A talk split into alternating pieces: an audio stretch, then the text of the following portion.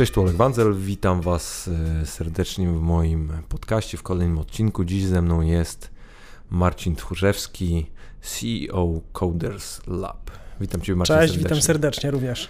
E, bardzo się cieszę, że, że, że mnie przyjąłeś w swoich tutaj skromnych, choć w sumie w dużym cudzysłowie skromnych e, progach, bo biuro macie naprawdę przepiękne i, i wygląda to fenomenalnie.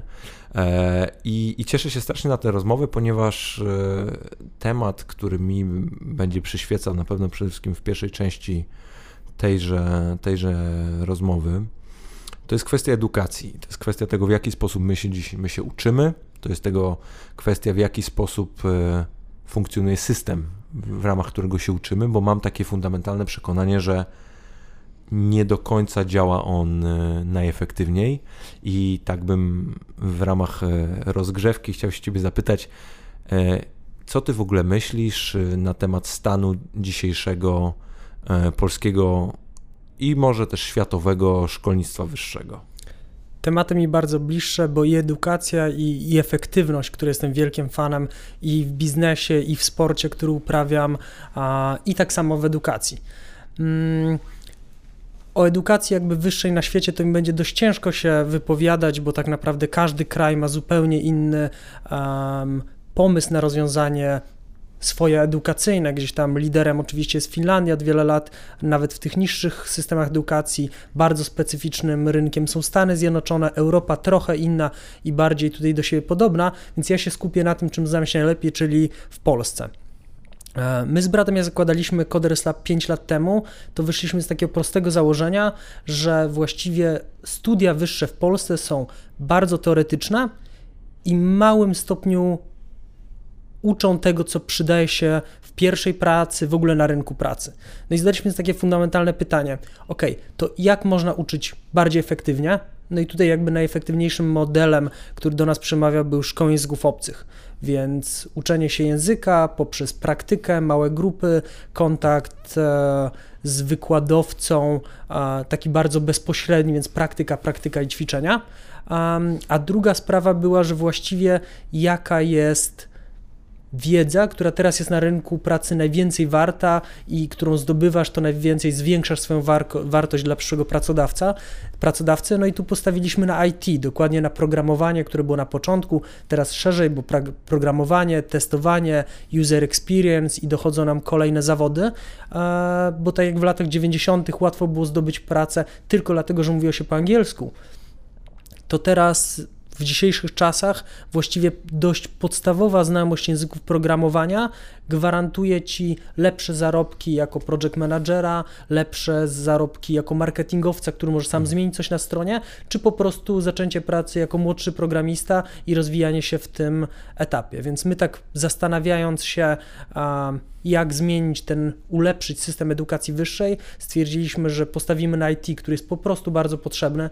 Brakuje specjalistów, brakuje wiedzy i świat się zmienia, także wszyscy będziemy w tą stronę IT coraz bardziej iść i coraz więcej rozwiązań IT używać i na model nauki, który jest najbliższy szkole języków obcych, więc postawiliśmy szkołę programowania, teraz szkołę IT. O, i to był nasz pomysł na biznes. To jest, to jest na pewno temat, do którego ja będę też chciał wrócić, no bo samo stawianie tego biznesu jest wiesz, potwornie, potwornie ciekawym zagadnieniem, ale jeszcze bym na chwilkę wrócił do kwestii samego uczenia się i, i tych y, małych rzeczy, o których wspomniałeś, które tak żeś wystrzelał tak naprawdę, które, no co, co, co wskazuje, że no stanowczo masz to i, i, i gdzieś przećwiczone i, i, to faktycznie działa w waszym przypadku, ale mam takie wrażenie, że mimo wszystko jednak ludzie w, w małym stopniu z tego korzystają, bo powiedziałeś małe grupy, bezpośredni kontakt z tym tutorem czy z, z osobą prowadzącą, praktyka, praktyka, praktyka. I wydaje mi się, że to są słowa, które każdy dzisiejszy wykładowca, profesor, e, osoba, która ma przekazać jakąkolwiek wiedzę w jakimś ustrukturyzowanym e, sensie tego, tego słowa, mm, powinna to sobie wyryć na ścianie, ustawić na tapecie w telefonie i, mm, i gdzieś powtarzać do znudzenia, bo mam takie wrażenie i, i możesz oczywiście się ze mną nie zgodzić, ale dzisiaj w bardzo wielu dziedzinach uczelnie i, i kierunki, na które które te uczelnie oferują, są oderwane od rzeczywistości. Idziesz na studia i ty już wiesz, że uczysz się czegoś, co nie będzie przydatne, albo nie będzie praktyczne, albo będzie przestarzałe za, e, po okresie, którym ty, mhm. ty otrzymasz ten swój dyplom. Jasne i tutaj jakby problem tych uczelni wyższych w Polsce to właściwie mamy trzy problemy. Pierwszy jest taki, że mamy bardzo dużo kierunków, które uczą specjalistów, na których nie ma zapotrzebowania. Bo oczywiście no, trzeba ludzi uczyć geografii, bo są potrzebni nie wiem, kartografowie, nauczyciele geografii, ale tak naprawdę masa ludzi, którzy skończy ten kierunek, nie pracuje w swoim zawodzie, tylko później idzie do dużych korporacji i robi coś w ogóle niezwiązanego ze swoimi studiami. Więc właściwie po co tracą te 3 czy 5 lat na bardzo dokładnie zgłębianie jednego tematu, który później nigdy nie będzie im w życiu potrzebny.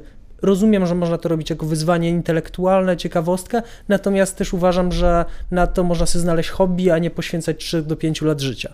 Więc jest bardzo wiele kierunków, po których nie ma pracy.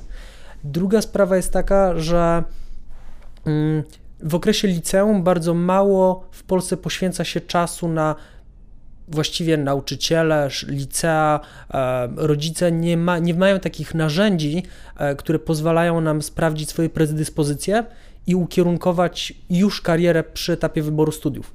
Jakim typem osobowości dysponuję, jakimi talentami, w jakim typie pracy bym się sprawdzał, to pod to wybieram sobie kierunek studiów, który będzie do mnie pasował i na niego idę. I bardzo wiele osób po prostu wybiera te studia i teoretyczne, po których nie ma pracy, i takie, które są niedopasowane do ich osobowości.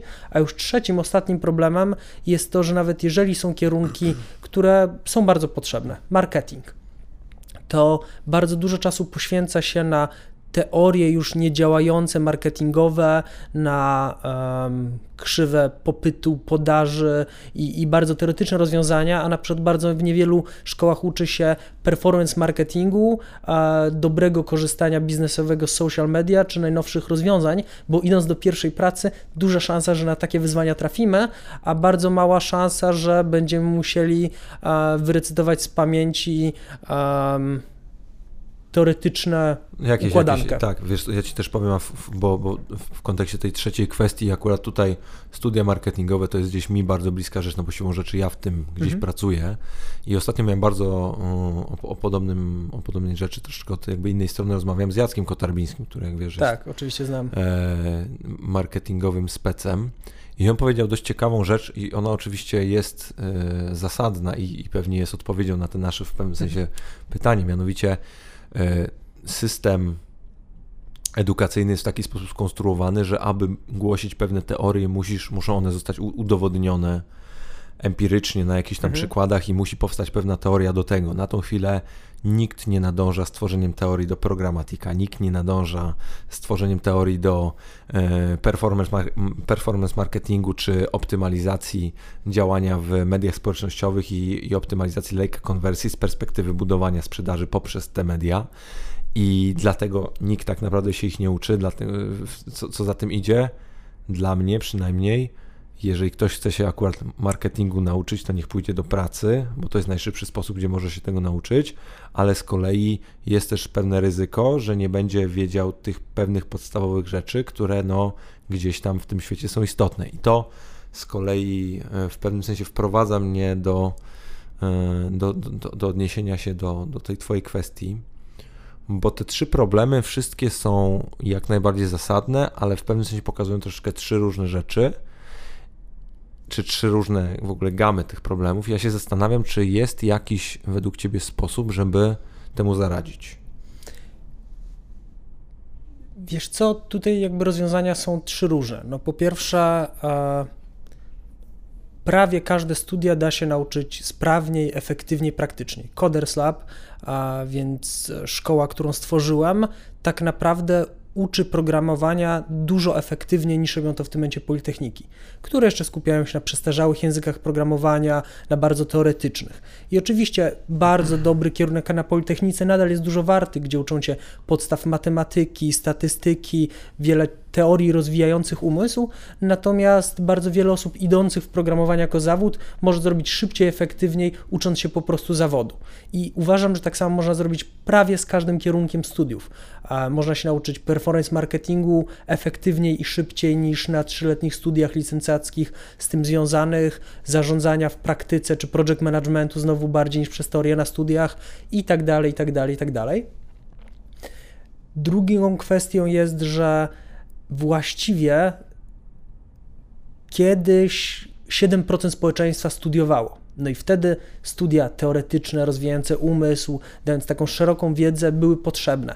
I, i, i wtedy można było się uczyć teorii, które nawet, no po prostu teorii dla samej wiedzy. Natomiast w momencie, w no, którym Był, u nas by, wszyscy... Było to, wiesz, elitarne. Tak, a w którym jak wszyscy idą na studia, to studia z elitarnego czasu spędzanego na roz, poszerzanie horyzontów stały się właściwie nauką zawodu.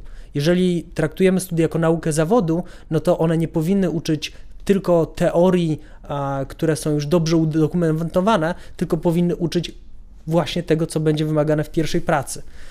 No i tutaj rozwiązaniem jest albo po prostu zmiana tych sylabusów, um, odświeżenie ich, albo po prostu, żeby nie każdy, tak jak w Stanach, nie każdy studiuje wszyscy wcześniej idą do pracy, robią często dwa lata pracy przed wyborem studiów lub idą właśnie na bootcampy programistyczne, do szkół zawodowych, na kursy, ponieważ wiedza praktyczna jest tam wyżej często e, wyceniana niż dyplom, więc może tak naprawdę rozwiązaniem jest, żeby w Polsce ten etos studiów wyższych e, trochę obniżyć i skupić się na nauce praktycznej. Mm, a trzecim moim zdaniem dużym problemem jest to, że to nie tylko to, co Jacek Kotrabiński mówił, e, teorie muszą być udowodnione, że móc ich uczyć na studiach, lecz na studiach wykładają głównie profesorowie, doktorowie habilitowani, którzy zarabiają na życie poprzez uczenie od 20 lat i oni tych najnowszych narzędzi po prostu nie znają. Jest mhm. bardzo mało młodej kadry naukowej, która ma doświadczenie w biznesie. I tutaj w ogóle dochodzimy do sytuacji jeszcze bardziej patologicznej, według mnie. I tutaj już nie, nie boję się użyć tego słowa, ponieważ dzisiaj bycie nauczycielem czy bycie wykładowcą to jest żadna kariera. Obok, obok jakby samego aspektu intelektualnego, czy w pewnym sensie odroczenia tego na kolejne 20 czy 30 lat, kiedy faktycznie zbuduje sobie pozycję, napisze się określoną liczbę mm, prac naukowych, książek, odbędzie się ileś tam konferencji i, i złapie się, o, ogarnie się w pewnym sensie mhm. w tym środowisku, to już znowu nie jesteś młodym yy, naukowcem, tak? Ja też wierzę, że nadal najlepsze uczelnie SGH, Uniwersytet Warszawski, najlepsze politechniki mają dobre kadry i tam jest to nobilitujące. Natomiast mamy tak wiele prywatnych, mniejszych uczelni, że rzeczywiście tam kariera naukowa na początku nie jest ani nobilitująca, ani świetnie płatna i to powód jakby jest przykładem tego, że mamy tych uczelni za wiele. Um, jako ciekawostkę powiem, że w Coderslabie mamy około 240 współpracujących z nami wykładowców, tylko kilku z nich ma stopień doktora, natomiast cali, wszyscy pozostali to są praktycy, którzy na co dzień pracują w zawodzie jako właśnie specjaliści od danej technologii, mają po niej kilka lat zwykle doświadczenia, bo języki programowania się tak zmieniają, że specjaliści mający kilkanaście lat doświadczenia to jest rzadkość na rynku. To są wszystko młode języki, młode technologie i ci ludzie na co dzień pracują w swoim zawodzie, przychodzą do nas na przykład raz w miesiącu na tydzień, podzielić się z tą wiedzą, powiedzieć na jakich typach projektów się pracuje, z czym się zmaga. Z jednej strony mają z tego duży fan, bo przekazują wiedzę dalej, z drugiej strony to jest właśnie wiedza praktyczna od ludzi, którzy cały czas pracują w zawodzie, a nie żyją z uczenia. Ja się na przykład zastanawiam i to jest jakaś tam pewnego rodzaju fantazja, albo może coś takiego funkcjonuje, ale w życiu się z tym nie spotkałem, albo nie, o tym nie usłyszałem.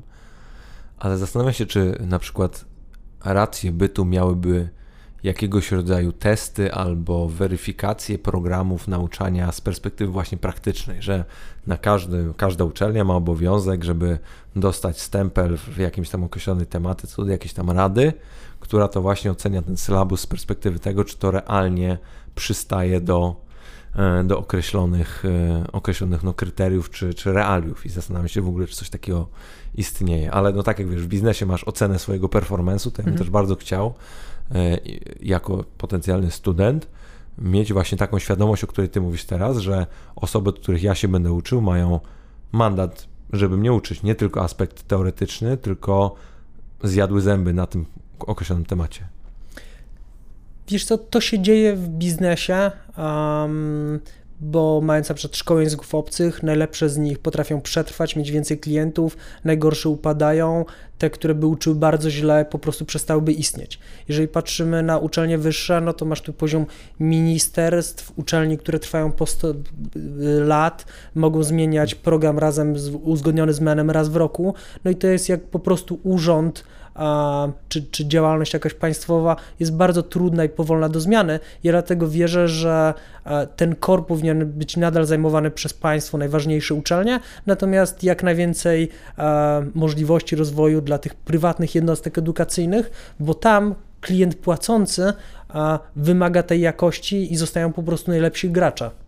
A uważasz, że Polska jest gotowa na to, żeby ogólnie i szeroko akceptować, można powiedzieć, alternatywne metody nauczania, bo e, oczywiście alternatywne tutaj biorę w bardzo duży cudzysłów, bo za chwilę mogą to się stać e, po prostu mainstreamowe i, i normalne e, metody nauczania, bo jednak programowanie czy ogólnie sektor IT jest też tak, e, i zakładam też, że z tego tytułu się zdecydowaliście na ten konkretny sektor, że jest to taka branża, czy taki, e, taki segment działalności, w którym jednak on po pierwsze bar, o, bardzo niedawno stosunkowo powstał, mhm. po drugie zmienia się tak dynamicznie, że tak naprawdę nie ma zbyt wielu uczelni, które byłyby w stanie dać rzetelny dyplom na poziomie i, i przekazać wiedzę na takim poziomie, jakim robicie to wy, czy jacykolwiek wasi konkurenci, czy odpowiednicy e, zagraniczni. E, i, ale zastanawiam się z kolei, czy w jakichkolwiek dużo bardziej konwencjonalnych, czy dużo bardziej tradycyjnych przedmiotach istnieje możliwość, żeby ten dyplom przestał być e, wymogiem?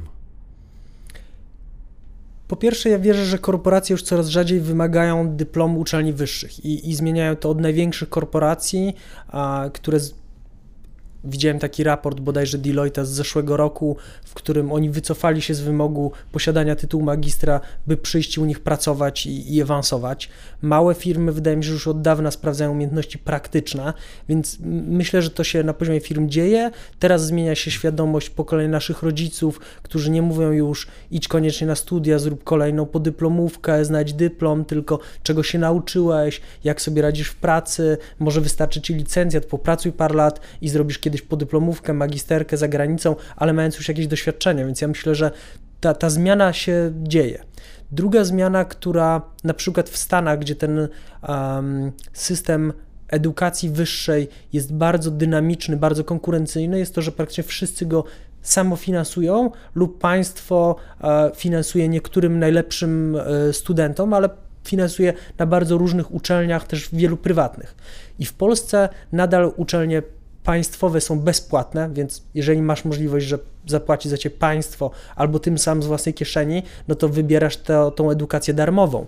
Um, więc to jeszcze tak jakby betonuje system wybierania nawet nieefektywnych, ale tańszych dla studenta uczelni państwowych. I wierzę, że tak naprawdę wielką rewolucja byłaby możliwa dopiero w momencie, w którym um, to zresztą były projekty od wielu lat i tam w wielu raportach się pojawiające, ale niemożliwe na razie do, ze względów politycznych wdrożenia, w którym państwo mówi, ok, każdemu, każdej osobie w wieku tych, nie wiem, 20 lat dajemy taki jeden talon na trzyletnie studia i on z tym talonem może pójść do dowolnej jednostki, może pójść do państwowej uczelni, która dostanie pieniądze, może pójść do prywatnej uczelni i znowu wtedy najlepsze z nich mogłyby e, bardzo na tym zyskać, ale może pójść też do takiej edukacji zawodowej, do szkoły języków obcych. I jeżeli ty dostając taki talon mógłbyś go wydać na edukację, na tę dowolną, może edukację online, to to powodowałoby taką zmianę, że właściwie wszystkie kierunki zaczęły być konkurencyjne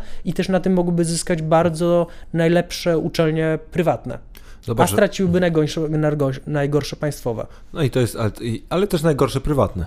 Tak, oczywiście. I, to, i to, to jest jakby w ogóle rozwiązanie, które gdzieś do mnie też przemawia, może jest to zgodne po prostu ideologicznie ze mną, ale, ale chodzi mi też po prostu o to, że bardzo bym chciał, żebyśmy w końcu przełamali tą barierę, skruszyli ten beton, który poprzez różnego, śmiało można powiedzieć, zasiedzenie sprawia, że młody Polak czy młoda Polka nie może otrzymać optymalnego wykształcenia z perspektywy tego, czego oczekuje od tej osoby rynek pracy, bo powiedziałeś o tym i jestem w ogóle ciekawy, czy macie może na to jakieś badania albo dane, ile realnie procentowo ludzi po studiach nie pracuje w zawodzie po w zawodzie związanym z kierunkiem, który kończyły. Macie coś takiego?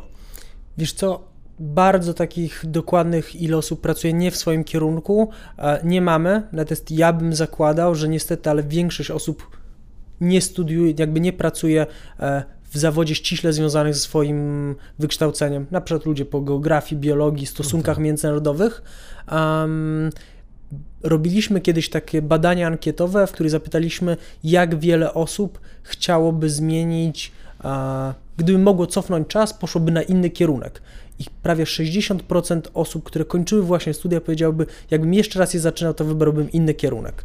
I to było dla mnie niesamowite, że ludzie już kończąc te studia wiedzą, że właściwie to nie był dobry wybór. Um... Powiem ci, że. Yy to jest tak zapytam, tak, czy ty tak, byś pewnie. poszedł na inny kierunek, jakbyś mógł cofnąć w, się w czasie?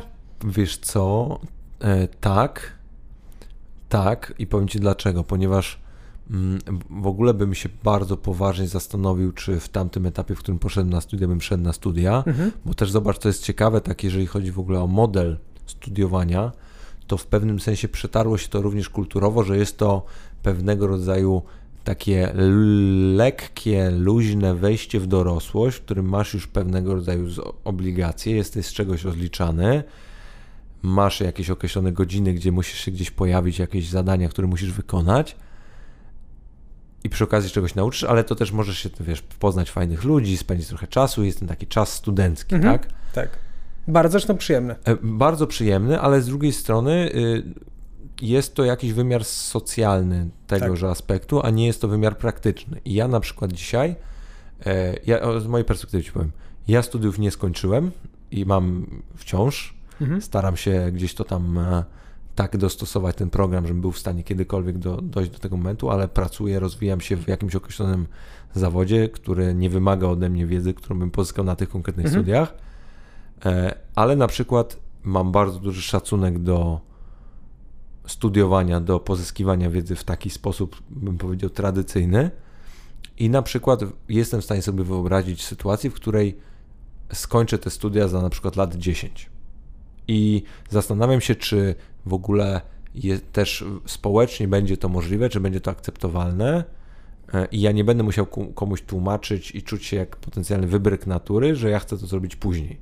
I oczywiście już od, odrzucam kwestię taką, że ja się nie będę z tego tytułu jakby czuł gorzej, bo, bo to jest po prostu moja decyzja jakaś, mhm. którą podjąłem na podstawie określonych czynników, które wpływają na moje życie, tak? I, ale zastanawiam się, że na przykład jest bardzo wiele, jestem o tym przekonany, osób, które były na tym rozstaju, podjęły jakąś decyzję, nigdy nie założą Facebooka, a jednak nie chcą być poddawane pewnemu ostratyzmowi społecznemu, bo w żadnym stopniu nie muszą być gorsze, tak? Oczywiście, że tak. Każdy musi znaleźć swoją drogę a, i jeżeli szybciej chce właściwie być samodzielny finansowo, to wcześniej idzie do pracy, a ten czas studiowania albo poświęcenia na naukę nie zawsze jest tym czasem najlepiej zainwestowanym. Um, my, to jest ciekawy przykład i to jest tendencja z ostatnich roku, dwóch. Mamy bardzo duży, ponieważ na początku istnienia Coderslab przychodzi do nas ludzie, którzy chcieli się przebranżowić po kilku latach studiów, więc mając te 27, 8 lat, 31, 2, po prostu mówili, kilka lat już pracuję w swoim zawodzie, on jest dla mnie niewystarczająco perspektywiczny finansowo albo intelektualnie i będę chciał go zmienić. Natomiast teraz widzimy, że większość osób u nas przychodzi tuż po studiach magisterskich lub tuż po licencjackich, bo mówi: źle wybrałem studia, zrobię to jeszcze raz, zrobię z wami szybciej, efektywniej, wejdę w świat IT, ale widzimy też pierwsze osoby, e, które przychodzą od razu po liceum i mówią właśnie: ja nie idę na studia, ja chcę szybko zdobyć zawód, pójść do pracy ja pomyślę o studiach za 2-3 lata, ale to jest jak już będę miał doświadczenie, o. będę wiedział, co mnie interesuje, wybiorę to świadomie. I to, co dzieje się na przykład w bootcampach programistycznych w Stanach od wielu lat, że jest dużo osób w wieku 18-19 lat, które idą na takie bootcampy, to w Polsce dopiero zaczyna, zaczyna się dziać. Bardzo to jest, e, to jest gdzieś ciekawy kierunek, bo wydaje mi się, że to będzie też ogromną rewolucją, jeżeli właśnie obok, bo mówimy o efektywności, już w pewnym mhm. sensie gdzieś tam zaczynam o to zahaczać, to ktoś kiedyś wymyślił, że najbardziej efektywnym modelem jest pójście po liceum, czy po jakiejkolwiek mhm. szkole e, średniej, do na studia, bo to jest optymalny kierunek czy sposób rozwoju. A ja naprawdę bym bardzo chciał usłyszeć teorię albo zobaczyć jakiegoś praktyka, który powiem, który powie, nieprawda, z moich badań wynika, że najbardziej efektywnie uczymy się w wieku lat 33, kiedy mamy 10-letnie doświadczenie zawodowe. Zazwyczaj w takiej sytuacji mamy już w miarę ugruntowaną sytuację w domu. E, nie mamy na sobie kredytu studenckiego, jesteśmy dużo bardziej niezależni finansowo niż jak mamy lat 20, nie wiem, 1, 2. Bo, bo jeszcze u nas to jest w miarę sytuacja o tyle pozytywna, że dalej możesz się dostać na te studia e, publiczne, gdzie po prostu państwo za ciebie płaci, no ale w Stanach czy w Wielkiej Brytanii, nawet jeżeli są to kredyty dobrze refinansowane czy umarzane, to ma, masz jednak od samego początku e, swojego życia spore zobowiązanie na rzecz państwa bądź jakiegoś podmiotu trzeciego. Nie? Tak, ja wierzę, że bardzo efektywnym modelem jest łączenie, właściwie przeplatania nauki z praktyką, więc a, skończenie liceum, pójście do pracy, nawet bardzo prostej, no też nauczenie się jakiegoś rygoru, etosu pracy, sprawdzenie co lubimy robić, a co jest wymagane na rynku pracy. I później jakiś okres, znowu, załóżmy studiów licencjackich lub e, innego, e, innej szkoły zawodowej. I ja tutaj jakby w Polsce szkoły zawodowe się źle kojarzą, natomiast ja uważam, że to nie, zupełnie niepotrzebnie. Naszą szkołę programowania też uważam za taką nowoczesną szkołę zawodową. No i później po licencjacie lub innym momencie wykorzystujemy tą, znaczy innym sposobie nauki, wykorzystujemy tą wiedzę w praktyce, uczymy, pracujemy kilka dobrych lat, znowu wiemy w czym chcemy się specjalizować, jaką wiedzę uzupełnić, więc idziemy na jakiś okres edukacji, i mogą być to kursy, szkolenia, nauka online, albo znowu studia lub dłuższa, dłuższa edukacja, natomiast po prostu wiemy, czego nam brakuje. I wtedy uczymy się chętniej, uczymy się wiedząc, jak tą wiedzę wykorzystamy i mając taki trochę głód wiedzy, bo kilka lat już popracowaliśmy. I znowu wracamy na rynek pracy. I teraz dynamika świata jest już tak. Um, świat stał się tak dynamiczny, że ja wierzę, że wszyscy będziemy musieli co parę lat się douczać nowych technologii, nowych rozwiązań, nowych teorii, które powstaną. I po prostu ta edukacja stanie się taką nieodzowną częścią naszego życia, chociażby na kursach, szkoleniach, umiejętności miękkie. E, I będziemy co parę lat wracać do tego systemu edukacji bardzo różnym poziomie. W ogóle mam wrażenie takie, że na świecie jest y, teraz y, ogromna zmiana, jeżeli chodzi o to w ogóle, czym jest uczenie się dla ludzi, bo Dzisiaj dzięki internetowi masz dostęp do nieograniczonej ilości wiedzy, masz tak naprawdę darmowo bądź za jakieś tak naprawdę trzeba powiedzieć drobne pieniądze możliwość obcowania z, z topowymi e, profesorami, z najlepszymi uczelniami, z osobami, które mają jakieś ciekawe przemyślenie, bądź założyły jakiś biznes, bądź zrobiły coś co, i, i, i faktycznie mogą tobie jakąś wiedzę przekazać plus mamy dostęp do wszystkich możliwych książek, kursów, do różnego rodzaju innych rozwiązań i mi się wydaje, że społeczeństwo i rozwój, i ten dynamiczny rozwój, o którym ty wspomniałeś, wymagają od nas, żeby ten proces nauki czy proces edukacji był praktycznie trwał cały czas. Tak zwany microlearning, bo kiedyś o, jakby nauka to były tylko powiedziane. 8 godzin przychodzimy do sali, siadamy, uczymy się i nadal to w niektórych momentach jest bardzo efektywny moment nauki. Natomiast później pracując w zawodzie, właściwie cały czas musimy uczyć się nowych narzędzi, robić kursy online, szkolenia w pracy, a czytając książki, słuchając podcastów czy wywiadów na TEDzie, my też się uczymy nowych idei, sposobów myślenia i, i właśnie te ostatnie takie wdrożone w naszą codzienność, to, że staram się e, przysłuchać przynajmniej jedną książkę miesięcznie, kilka ciekawych podcastów, wywiadów na YouTubie, to jest właśnie microlearning, który towarzyszy nam przez całe życie. Jednostki, osoby, które potrafią z tego skorzystać, będą tą wiedzę zdobywały w taki um, bardzo ciągły sposób. Będzie to wiedza zawsze na bieżąco i właściwie one będą wygrywały na tym rynku pracy. A gdzie ty się uczysz dzisiaj? Skąd ty czerpiesz wiedzę? Przede wszystkim słuchając e, audiobooki, gdy biegam, jestem na siłowni, podcasty tak samo, ale nawet jak robię coś w mieszkaniu, po prostu włączam głośnik i, i mogę robić dwie rzeczy na raz. Słuchanie książek bardzo dobrze mi idzie, kiedy się rozciągam, więc e, czy idę do pracy nawet spacerem. A jaką, a jaką książkę ostatnio przesłuchałeś, która wywarła na tobie spore wrażenie? E, ostatnią, którą skończyłem było Becoming Michelle Obamy, więc... E, Dobra? dobra. Po pierwsze, Michelle Obama sama ją czytała. Bardzo dobry o, angielski. Ona ma przepiękny głos. Świetna dykcja, bardzo ładny głos, więc większość autorów pisze książki, natomiast oddaje komuś do przeczytania. Ona przeczytała ją, e, ją sama. Mm, bardzo ciekawa historia, gdy ona doszła do, do swojej aktualnej, już teraz byłej w sumie, w sumie roli mm, pierwszej damy Stanów Zjednoczonych, ale sporo też odniesień do Baracka Obamy, którego bardzo lubię. Mm, z polskiego podwórka czytałem książkę Lecha Kaniuka, właściwie też słuchałem e, audiobooka Lecha Kaniuka, Siła Pędu. Takie dwie ostatnie. Obie, obie pozycje są na mojej liście, więc, więc też się pewnie za niedługo będę z nimi zapoznawał, ale to e, żeś mnie zainspirował z tą Michelle Obamą, bo mam w wersji mm, e-bookowej, a, a jeżeli ona to faktycznie czyta, to, to chyba rozważę również, również audiobooka. Pytam dlatego, bo e, jednak wiesz, e, zastanawiam się, oczywiście nie podejrzewam cię o to, e, ale wiesz, bardzo często dochodzimy do takich momentów, czy jest to takie śmieszne powiedzenie, że szef bez butów chodzi i zastanawiam się jako tutaj współwłaściciel, współzałożyciel szkoły IT, e, skąd ty tę wiedzę czerpiesz, no bo jesteś, jesteś doktorantem, przeszedłeś całą ścieżkę tą konwencjonalną, a z drugiej strony śmiało można powiedzieć, że jesteś jednym z tych osób najbardziej i najgłośniej też e, challenge'ujących ten, ten system I, i zastanawiam się, jaki jest ten twój taki sposób uczenia się, bo, bo jedno to jest w jaki sposób to robisz, a drugie to jest jaka, jaka teoria albo jaka taka jakby większa idea za tym stoi.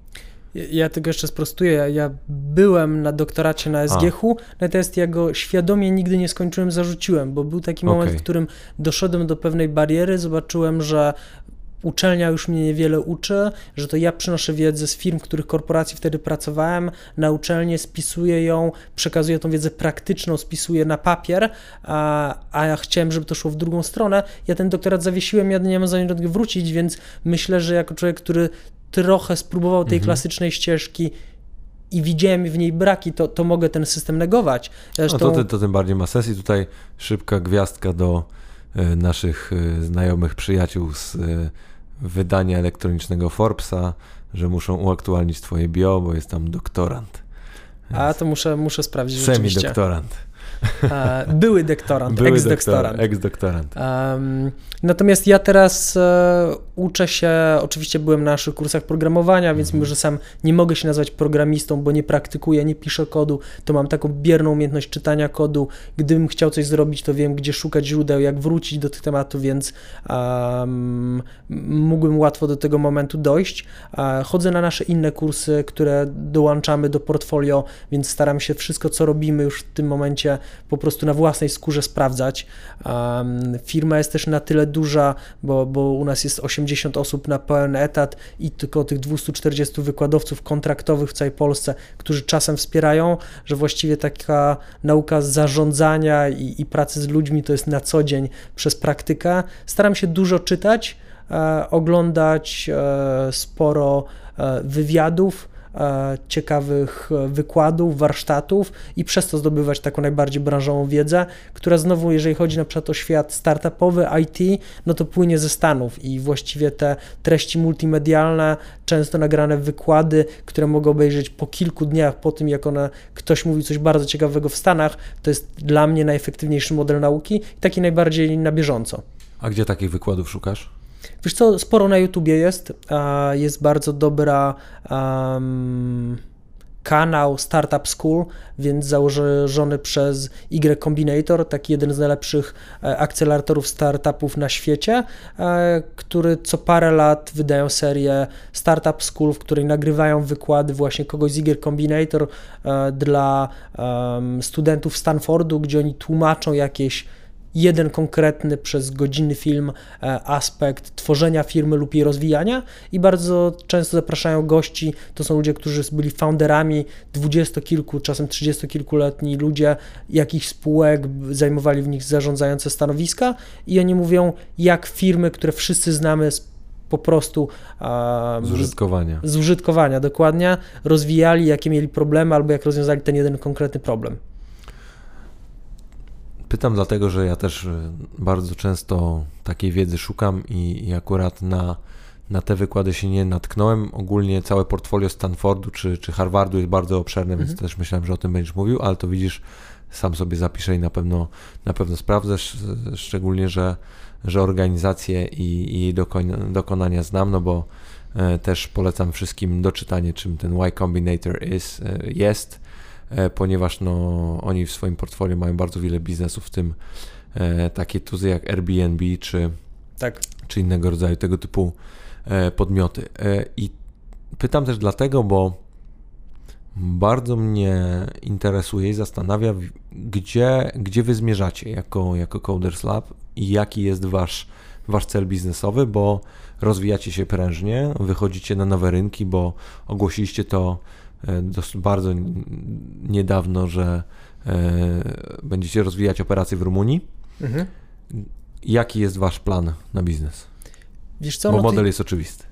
Tutaj mamy jakby dwie rzeczy. Po pierwsze, e, ja bardzo podchodzę do Coders Lab jako takiego przedsięwzięcia misyjnego. To znaczy, my uważamy, że trzeba ten system edukacji zmieniać oddolnie, pokazując, że może to być efektywnie.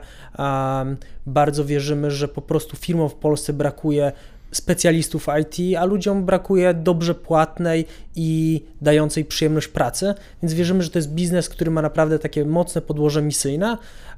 Drugą nogą, którego jest po prostu tworzenie fajnej firmy, w której ludzie się dobrze pracuje, w których chcą przychodzić, spełniają się zawodowo, mają dużą wolność.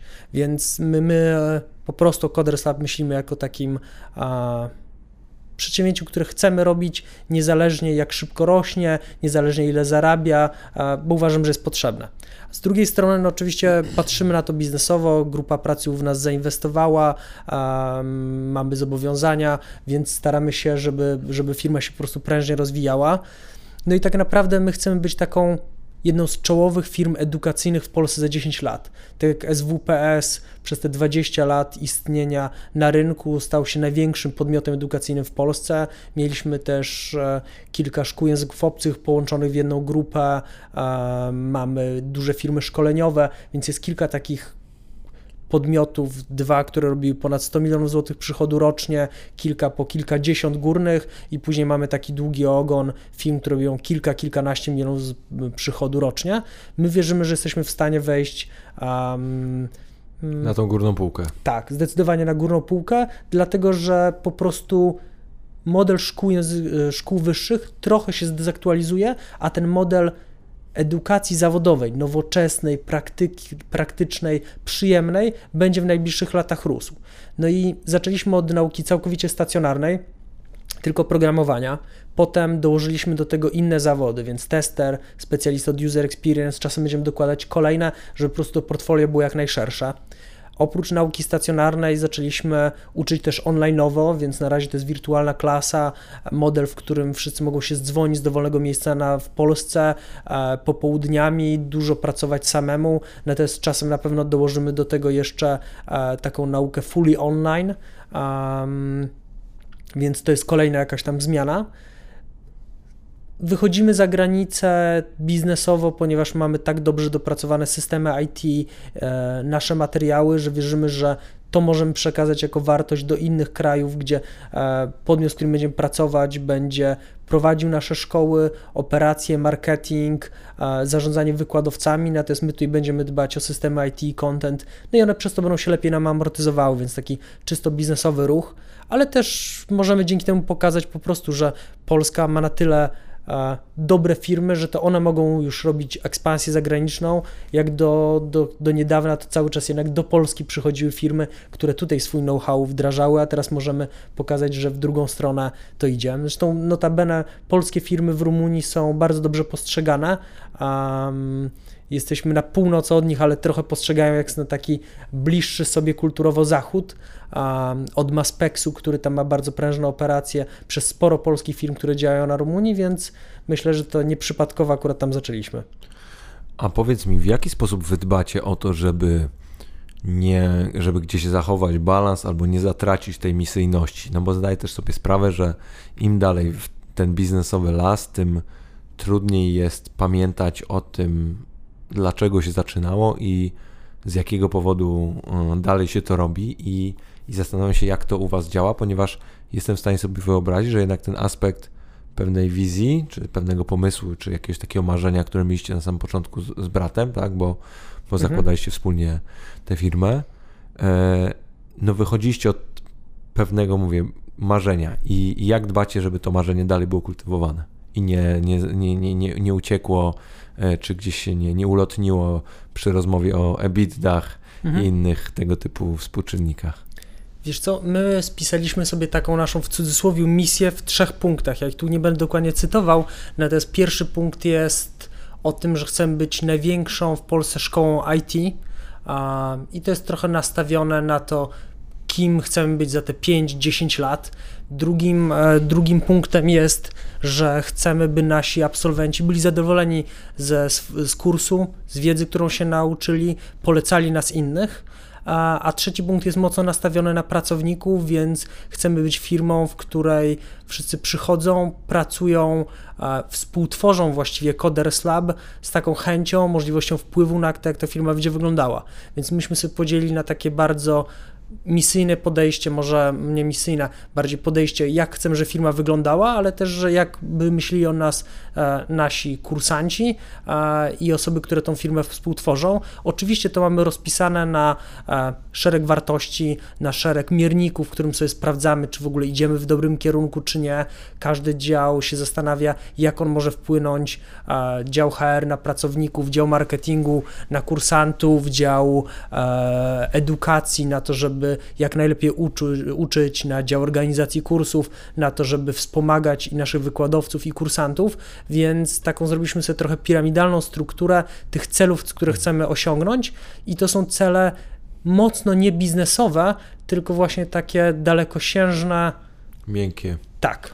A, a jaki, jaki jest ten system mm, metryk, który, którym wy to oceniacie czy weryfikujecie, bo zdaję sobie sprawę, że co firma to inna metoda mhm. i ja, ja też widzę, a jest to pewnego rodzaju takie wyzwanie, bym powiedział, uniwersalne dla wszystkich i, mhm. i każdy gdzieś y, tworzący jakiś biznes musi właśnie dbać o to, żeby od samego początku te wartości gdzieś podkreślać i o nie dbać i, i zastanawiam się, jak wy patrzycie, jak weryfikujecie, czy ten kurs obrany tego waszego mhm. statku jest na pewno właściwy?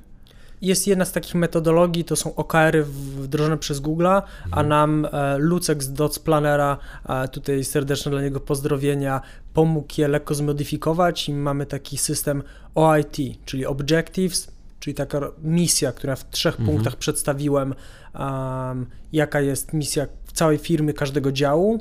Później są indicators, więc takie KPI, -e, które mówią, czy uh, spełniamy te nasze misyjne punkty. I, I takie KPI, nie wiem, dla mnie biznesowe, no to są KPI przychodowe, liczby kursodni, które robimy i, i one są raczej biznesowe. W dziale HR to są um, od tego, ile trwa proces rekrutacji, ale jak pracownicy oceniają firmę w wewnętrznych ankietach. Dla działu wykładowców to są mierniki, jak oceniają jakość nauki e, kursanci. Dla działu organizacji kursów, jak naszą siedzibę e, lub materiały, poziom zadbania o nich e, oceniają studenci, więc każdy dział ma masę takich KPI-ów, którym mierzymy, czy ta realizacja misji idzie w dobrym kierunku i to sobie raz na kwartał sprawdzamy w firmie. No i mamy też tasks, czyli ten trzeci poziom, to są konkretne rzeczy, które sobie na każdy kwartał każdy dział wyznacza, więc konkretne zadania, które zero-jedynkowo trzeba zrobić. Mm. I też co kwartał rozliczamy się wewnątrz firmy, każdy dział, ale też ja jakby z całego performance'u firmy, um, z takiej znowu piramidalnej struktury i to działa bardzo dobrze, bo z jednej strony to wychodzi od tego poczucia misji, potem przekłada go w coś, co się da bardzo łatwo zmierzyć, e, a na samym końcu pokazuje taką przejrzystość i wszyscy wiedzą, jak idzie firma. I pewną I, ścieżkę, jak dotrzeć do tych tam. Tak, i jak działają konkretne działy, też ludzie z innego działu wiedzą, jak dany dział realizuje swoje cele, jak inny nie realizuje ich, więc to pokazuje przejrzystość. Mamy w ogóle ten folder z tymi wszystkimi spisanymi OIT każdego działu publicznie dostępny w firmie, więc każdy może wejść, zobaczyć poprzednie kwartały. No i raz na kwartał po prostu mamy takie duże omówienie sytuacji firmy, więc poprzez taką przejrzystość, ale też jasność w tym, jak moja praca na moim konkretnym stanowisku wpływa na cały mój dział, jak cały mój dział wpływa na inny dział i jak te wszystkie działy razem tworzą tą firmę, więc ludzie mają wpływ na to, co się dzieje w firmie i jak ona będzie wyglądała, a nie tylko zadania od 9 do 17, które właściwie nie wiedzą po co są. Plus też gdzieś takie przekonanie albo poczucie odpowiedzialności, no, że jeżeli faktycznie z jakiegoś powodu nie wykonają tego swojego określonego zadania, to kaskadowo wpływa tak, to na inne Na cały dział, na, na inne działy dokładnie. i na to, jak oceniają nas e, nasi studenci, co potem piszą na Facebooku i, i skąd te oceny się biorą. Jak dogadujecie się z bratem? Wiesz co, bardzo dobrze. Um, po pierwsze, dlatego, że każdy z nas ma po prostu swój zakres obowiązków i w ogóle nie wchodzimy sobie w drogę. On jest szefem działu edukacji, więc wykładania, tworzenia materiałów, też naddział, jest naddziałem IT, więc tworzenia wewnętrznego software'u i są to tematy, w których ja się po prostu nie znam, więc mu nie przeszkadzam. Z drugiej strony, on nie jest specem od marketingu, zarządzania, finansów, kwestii prawnych, więc mi nie wchodzi.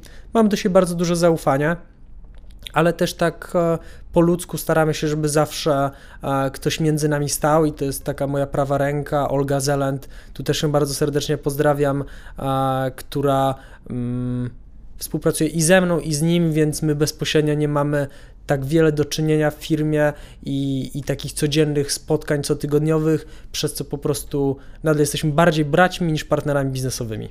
A to jest bardzo, bardzo ciekawe, co mówisz, bo widzę pewnego rodzaju taką zależność, że we wszelkiego rodzaju y, przypadkach, o których już tego typu, czyli że ktoś albo zaprzyjaźniony buduje biznes, ale tak mówię, zaprzyjaźniony to znaczy znają się od dziecka, założyli pewną firmę i, i potem jednak zdaje sobie sprawę, że y, pro, różnego rodzaju problemy dnia codziennego mogą faktycznie wpływać na tą relację i albo czy w przypadku związków w pracy, bo takie, takie, takie też są bardzo często mąż i żona, mhm. e, czy, czy partnerzy zakładają biznes, e, i to samo w przypadku rodzeństwa, albo w przypadku na przykład, wiesz, takiego najprostszego sukcesyjnego modelu, czyli ojciec, syn, czy, czy, czy matka, matka, syn, czy ojciec, córka, e, to jednak zawsze tam właśnie jest jakiegoś rodzaju pośrednik w tej relacji, albo jest jakiś rodzaj innego raportowania, czyli na przykład jeżeli jest e, jakiś członek rodziny, czy sukcesor, wchodząc do firmy, to nigdy nie raportuje bezpośrednio do ojca, czy,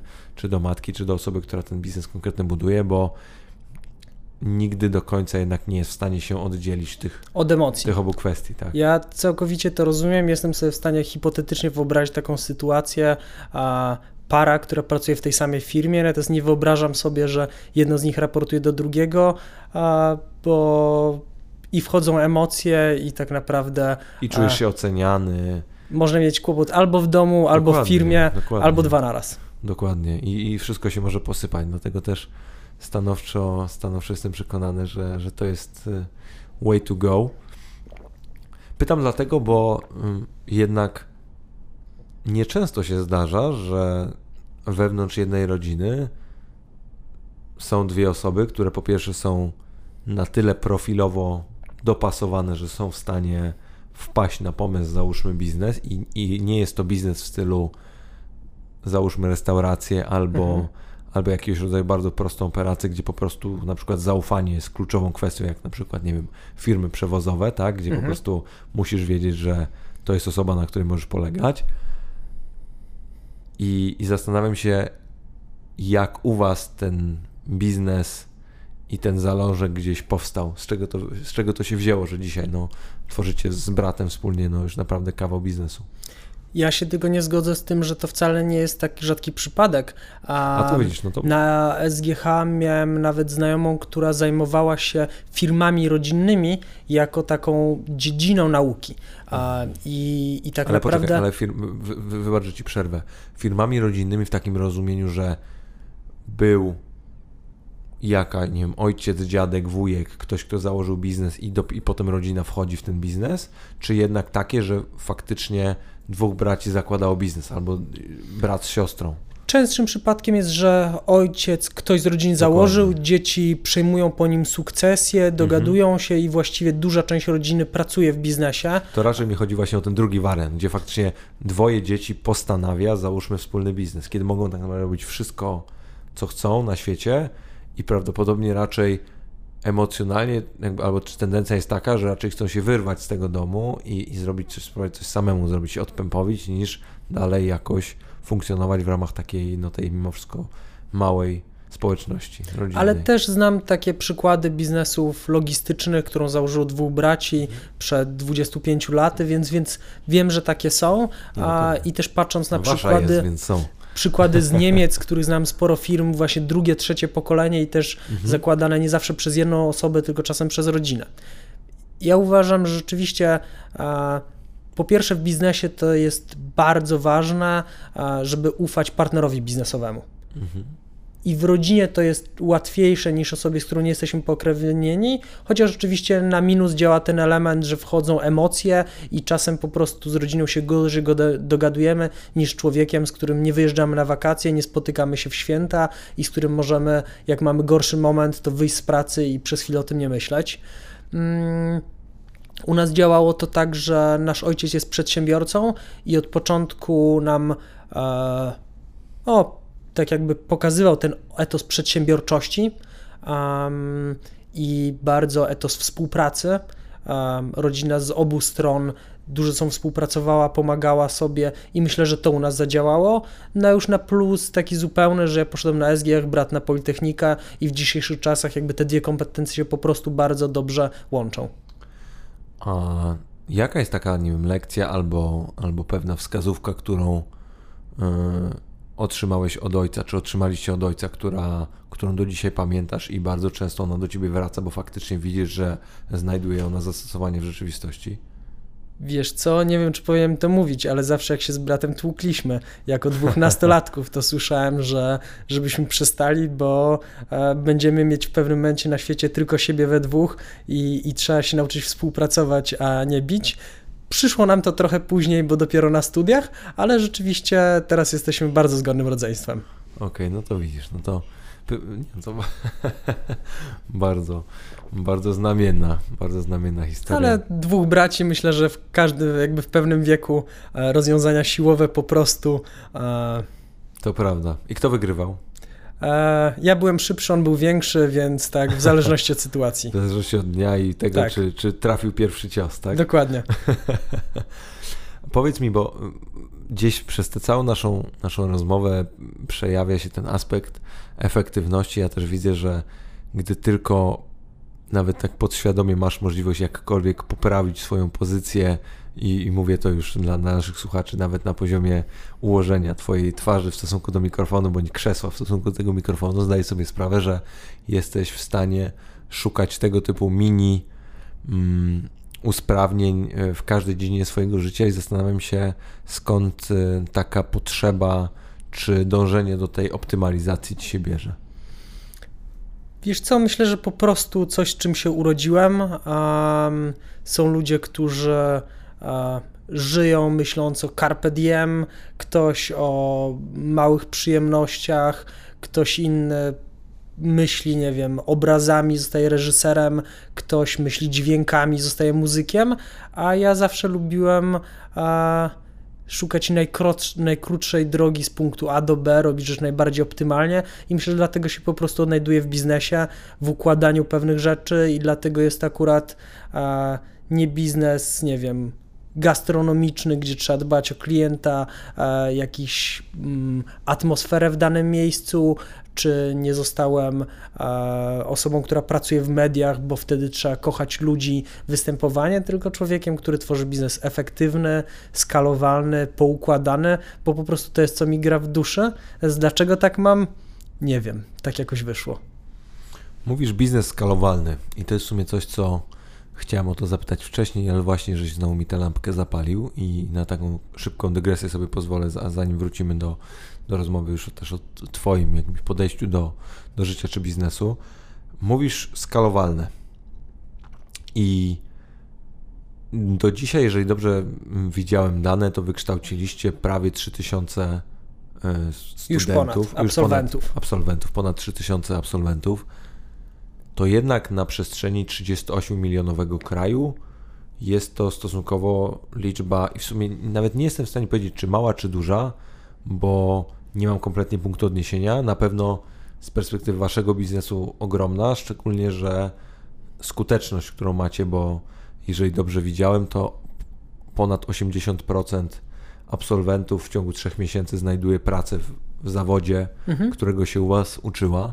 I zastanawiam się, czy istnieje możliwość, żeby ten Wasz model, żeby Wasza firma była w stanie, nie wiem, za 10 lat kształcić kilkaset tysięcy Polaków albo ludzi na całym świecie. Czy w regionie. Mhm. Wiesz co, patrząc na te 3000 historycznie przez 5 lat, to trzeba spojrzeć, że właściwie w 2018 roku to było 1400 osób, które dostały dyplom Coders Labu. W 2019 będzie około 2000 dyplomów Coders Labu. No i teraz porównując te wartości. SGH co roku za moich czasów, kiedy tam studiowałem, zaczynało około 1000 osób rocznie. Czyli zakładam, że kończyło z tego może 800. Mhm. Więc właściwie Coders Lab, kształcąc 2000 osób rocznie, e, robi większą skalę niż SGH, która jest uważana za najlepszą e, uczelnię ekonomiczną. Z drugiej strony, oczywiście, to co mówimy o trzyletnich dyplomach, u nas trw kursy trwają stacjonarne 2 miesiące do 8 miesięcy weekendowe, więc jest jakby dyplom dyplomowi nie warty, natomiast to pokazuje skalę. Jeżeli porównamy się do politechnik, no to mają bardzo wiele kierunków, ale bardzo często na politechnice wydziały informatyki kończy co roku kilkadziesiąt do stu kilkudziesięciu osób, więc właściwie tutaj robimy skalę większą niż elitarne politechniki, rzeczywiście dużo mniejszą niż prywatne uczelnie wyższe, jeżeli sumujemy ich wiele kierunków, więc nadal jesteśmy biznesem mniejszym niż prywatne uczelnie wyższe, natomiast niż elitarne kierunki jesteśmy bardzo bardziej egalitarni. Mm, czy kilkaset tysięcy osób? Myślę, że, że takiej liczby nie jesteśmy w stanie osiągnąć. Ja myślę, że kilka tysięcy osób rocznie w Polsce to jest taka wartość, do której chcemy dojść w ciągu kilku następnych lat, nadal, żeby uczyć tych kompetencji, które są potrzebne. Patrząc, że mamy nasze kursy, są kursami Właśnie, albo dwumiesięcznymi, jeżeli się uczymy od poniedziałku do piątku, 8 godzin dziennie, albo trwają um, co drugi weekend, wtedy to, to jest kilka miesięcy weekendowe, um, a biznes uczący kilkaset tysięcy osób rocznie, to wiesz, że mogą być bardzo proste, niedrogie kursy online i wtedy na poziomie edukacyjnym to ma prawo działać. Nawet wydaje mi się, że żadna szkoła uh, wyższa ani u szkoły języków obcych takiej skali nie osiągnęła. Jestem sobie w stanie wyobrazić, że ten Franczyza Coders Lab w innych krajach otwiera się na kilku rynkach rocznie. Naszym założeniem są dwa rynki rocznie, więc w tym roku zaczęliśmy z Rumunią. Mam nadzieję, że jeszcze Europa Zachodnia uda się pod koniec tego roku i że za kilka lat będziemy już w tylu krajach obecni, że sumarycznie to będzie wielka liczba osób, które się uczą. Natomiast e, nadal wierzę w te parę tysięcy osób w Polsce i, i, i kolejne kilka, może kilkanaście na całym świecie stanowczo wyczerpałeś e, moją ciekawość w tymże aspekcie.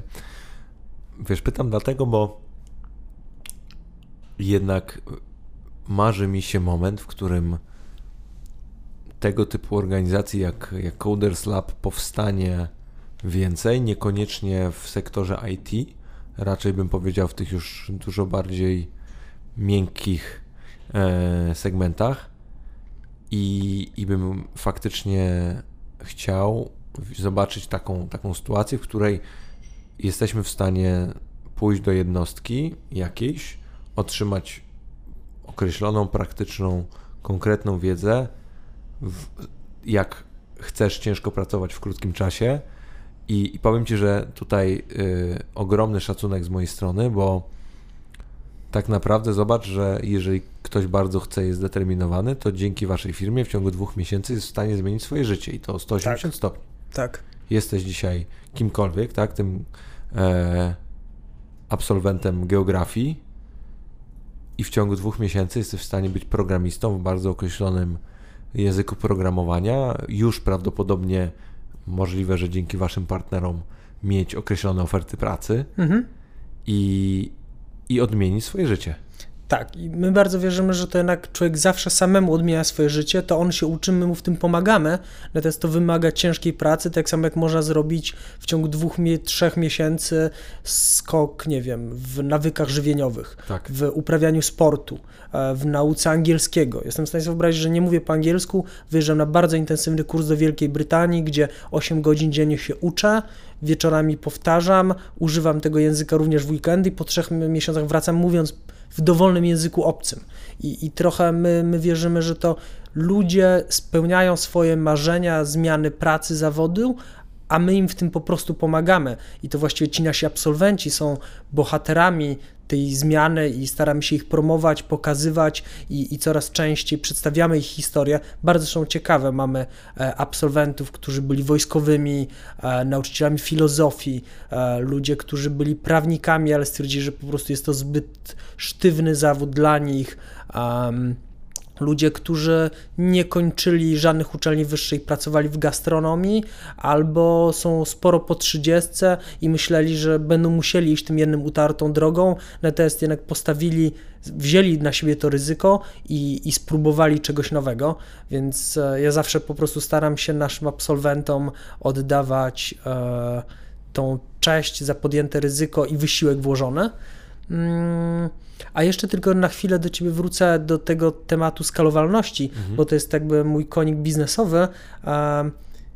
My jesteśmy też jako szkoła biznesem skalowalnym liniowo, więc mając jedną grupę kursantów, mamy jednego wykładowcę, mając jedną osobę, która organizuje kurs, mamy kilka grup.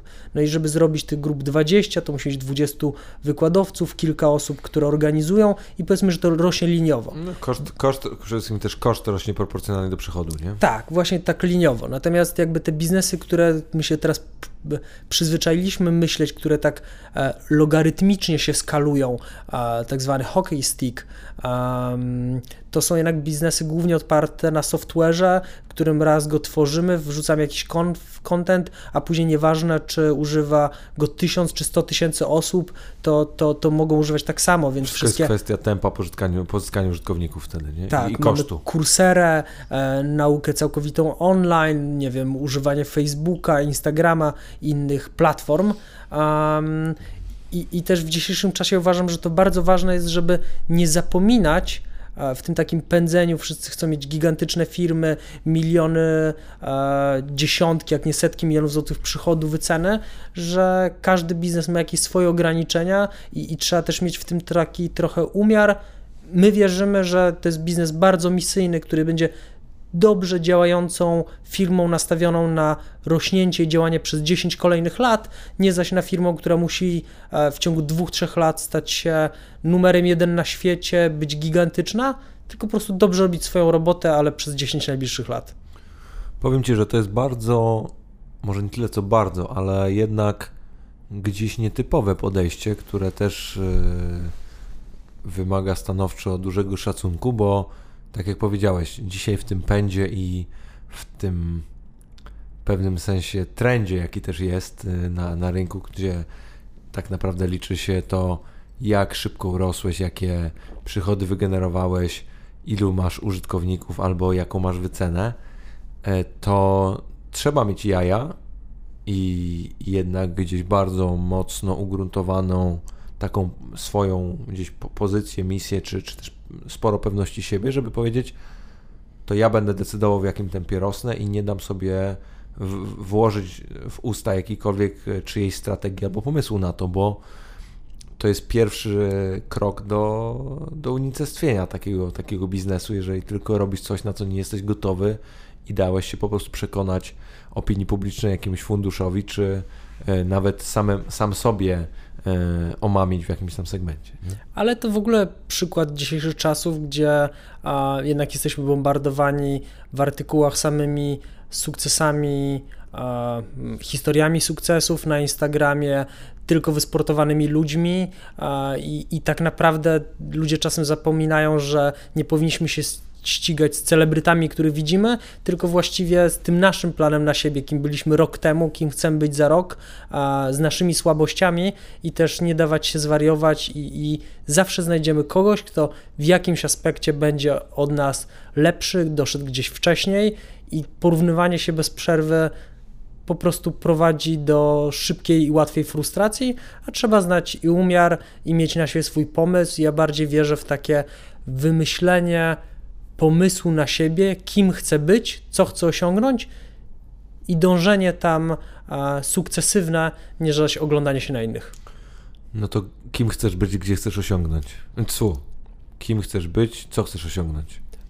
Gdzie na... chcesz dotrzeć? Wiele lat temu wymyśliłem, że będę przedsiębiorcą i, i tej drogi się trzymam. Um, wierzę, że edukacja jest mi najbliższa i, i najbliższe lat chcę, cały, lata chcę rozwijać Coders Lab, e, żeby była jedną z największych firm edukacyjnych w Polsce, ale też miejscem, gdzie się po prostu fajnie pracuje, przyjemnie żyje i na razie tego planu się trzymam. Nie zapominam w międzyczasie o hobby i, i, i życiu prywatnym, bo nie samą pracą człowiek żyje. Jak sobie radzisz z momentami, kiedy jednak ta frustracja do ciebie dochodzi, albo masz cięższy moment, albo tak jak powiedziałeś wcześniej, jesteś już tak wkurzony na wszystko, co się dzieje dookoła, że musisz wyjść z firmy i na chwilę o tym wszystkim zapomnieć. I jestem, jestem ciekawy, jak, jak sobie z takimi momentami radzisz, no bo każdy takie momenty ma. Oczywiście, że tak. I, I też nie prowadząc swoją firmę, pracując u kogoś, nie wychowując Niezależnie dzieci. od sytuacji. Dokładnie. Z zawsze będą lepsze i gorsze momenty. Po pierwsze, trzeba pamiętać, że one będą i nie dać się zwariować, nie dać się skupić na tym gorszym momencie, tylko pamiętać o tym, że on minie, będzie lepszy moment, skupić się na tych momentach dobrych, które były. Um, uprawiać sport, który jednak pozwa, pozwala rozładować e, stres, e, da jakieś takie pozytywne zmęczenie, endorfinę, a przyjaciele, a miłe chwile w życiu, wszystkiego po trochu. Ma to sens. Słuchaj, jeszcze bym wrócił na chwilkę do, do kwestii optymalizacji, bo mówisz o, o tym, że jesteś, no, masz bardzo wszystko poukładane, masz określony plan i, i realizację e, tego, co chcesz osiągnąć, założone jakieś tam swoje też wewnętrzne cele i, i, i subcele, które, które realizujesz i zastanawiam się, co tobie na co dzień pomaga w, w ich realizacji. Co, czy masz jakieś takie narzędzia albo urządzenia, produkty, software, coś, który, bez którego nie wyobrażasz sobie dzisiaj swojego dnia, e, bo, bo faktycznie jest twoim kompanem. Ja jestem fanem rozwiązań Google'a, więc e, od współdzielenia dysków poprzez listę zadań do zrobienia, e, przez to, że wszystkie hasła mam zapisane w Chromie na dowolnym komputerze, gdzie się zaloguję, mam dostęp do wszystkich dokumentów firmowych, wszystkich haseł, czy to jest telefon, czy to jest laptop jeden, drugi, trzeci, czy po prostu pójdę i gdzieś nagle e, w innym miejscu muszę pracować, to, że właściwie to siedzi w chmurze i, i nie stracę tych danych, powoduje mi na taką elastyczność, powoduje, że mogę pracować z różnych miejsc na Ziemi, w różnych porach i, i mogę chodzić po świecie z takim małym bagażem. Natomiast to nie są jakieś bardzo skomplikowane narzędzia, to są raczej dobrze pookreślane listy zadań, cele, mierniki wewnątrz firmy, KPI. -e. Natomiast ja po prostu używam, jestem wielkim fanem rozwiązań Google. A nie boisz się, że kiedyś ten Google przejmie nad tobą kontrolę? I oczywiście mocno mhm. tutaj prowokacyjnie zadaję to pytanie. Jasne, w IT jest w tym momencie bardzo duży taki um, tendencja do nielubienia wielkich korporacji jak Google, Facebook i oczywiście zdaję sobie sprawę, że istnieje tak wielkich firm e, powoduje pewne nieodwracalne zmiany na rynku. Um, Tutaj świetna książka e, Pięciu jeźdźców apokalipsy, która pokazuje, jak świat zmienia się poprzez istnienie Google'a, Facebooka, Amazona, um, między innymi. I wiem, że one istnieją, że mają gigantyczną ilość danej wiedzy o mnie. Mam nadzieję, że nikt nigdy ich przeciwko mnie nie, nie, nie użyje, natomiast na to nie mam wielkiego wpływu, więc staram się po prostu robić swoje i nie martwić na zapas. Marcin, słuchaj, jako że zbliżamy się już powoli do końca, to Mam też, mam też do Ciebie taką prośbę, o którą zawsze proszę każdego, każdego z moich gości. Jakbyś mógł jakoś tą, z jednej strony naszą rozmowę podsumować, a z drugiej strony też z, z naszymi słuchaczami podzielić się pewną swoją myślą albo jakiegoś rodzaju maksymą, cytatem, czymkolwiek, co według Ciebie warto by było po prostu zawiesić w eterze, żeby, żeby ktoś mógł się nad tym zastanowić i, i potencjalnie znaleźć jakoś w tym swoją, swoją głębię, to, to co, byś, co, co byś powiedział? Mhm. My w pewnym hmm, mieliśmy takie dwa hasła przewodnie w Coders Lab. Teraz naszym aktualnym jest odkoduj swoją moc, gdzie pokazujemy, że właściwie każdy wewnętrznie ma te swoje ukryte talenty, moce i, i wystarczy trochę do nich sięgnąć, zrobić coś samemu, bo każda forma edukacji, zaczęcia uprawiać sportu czy zmiany nawyków żywieniowych, to jednak wychodzi z nas z nas samych, a ktoś na zewnątrz może nam tylko pomóc.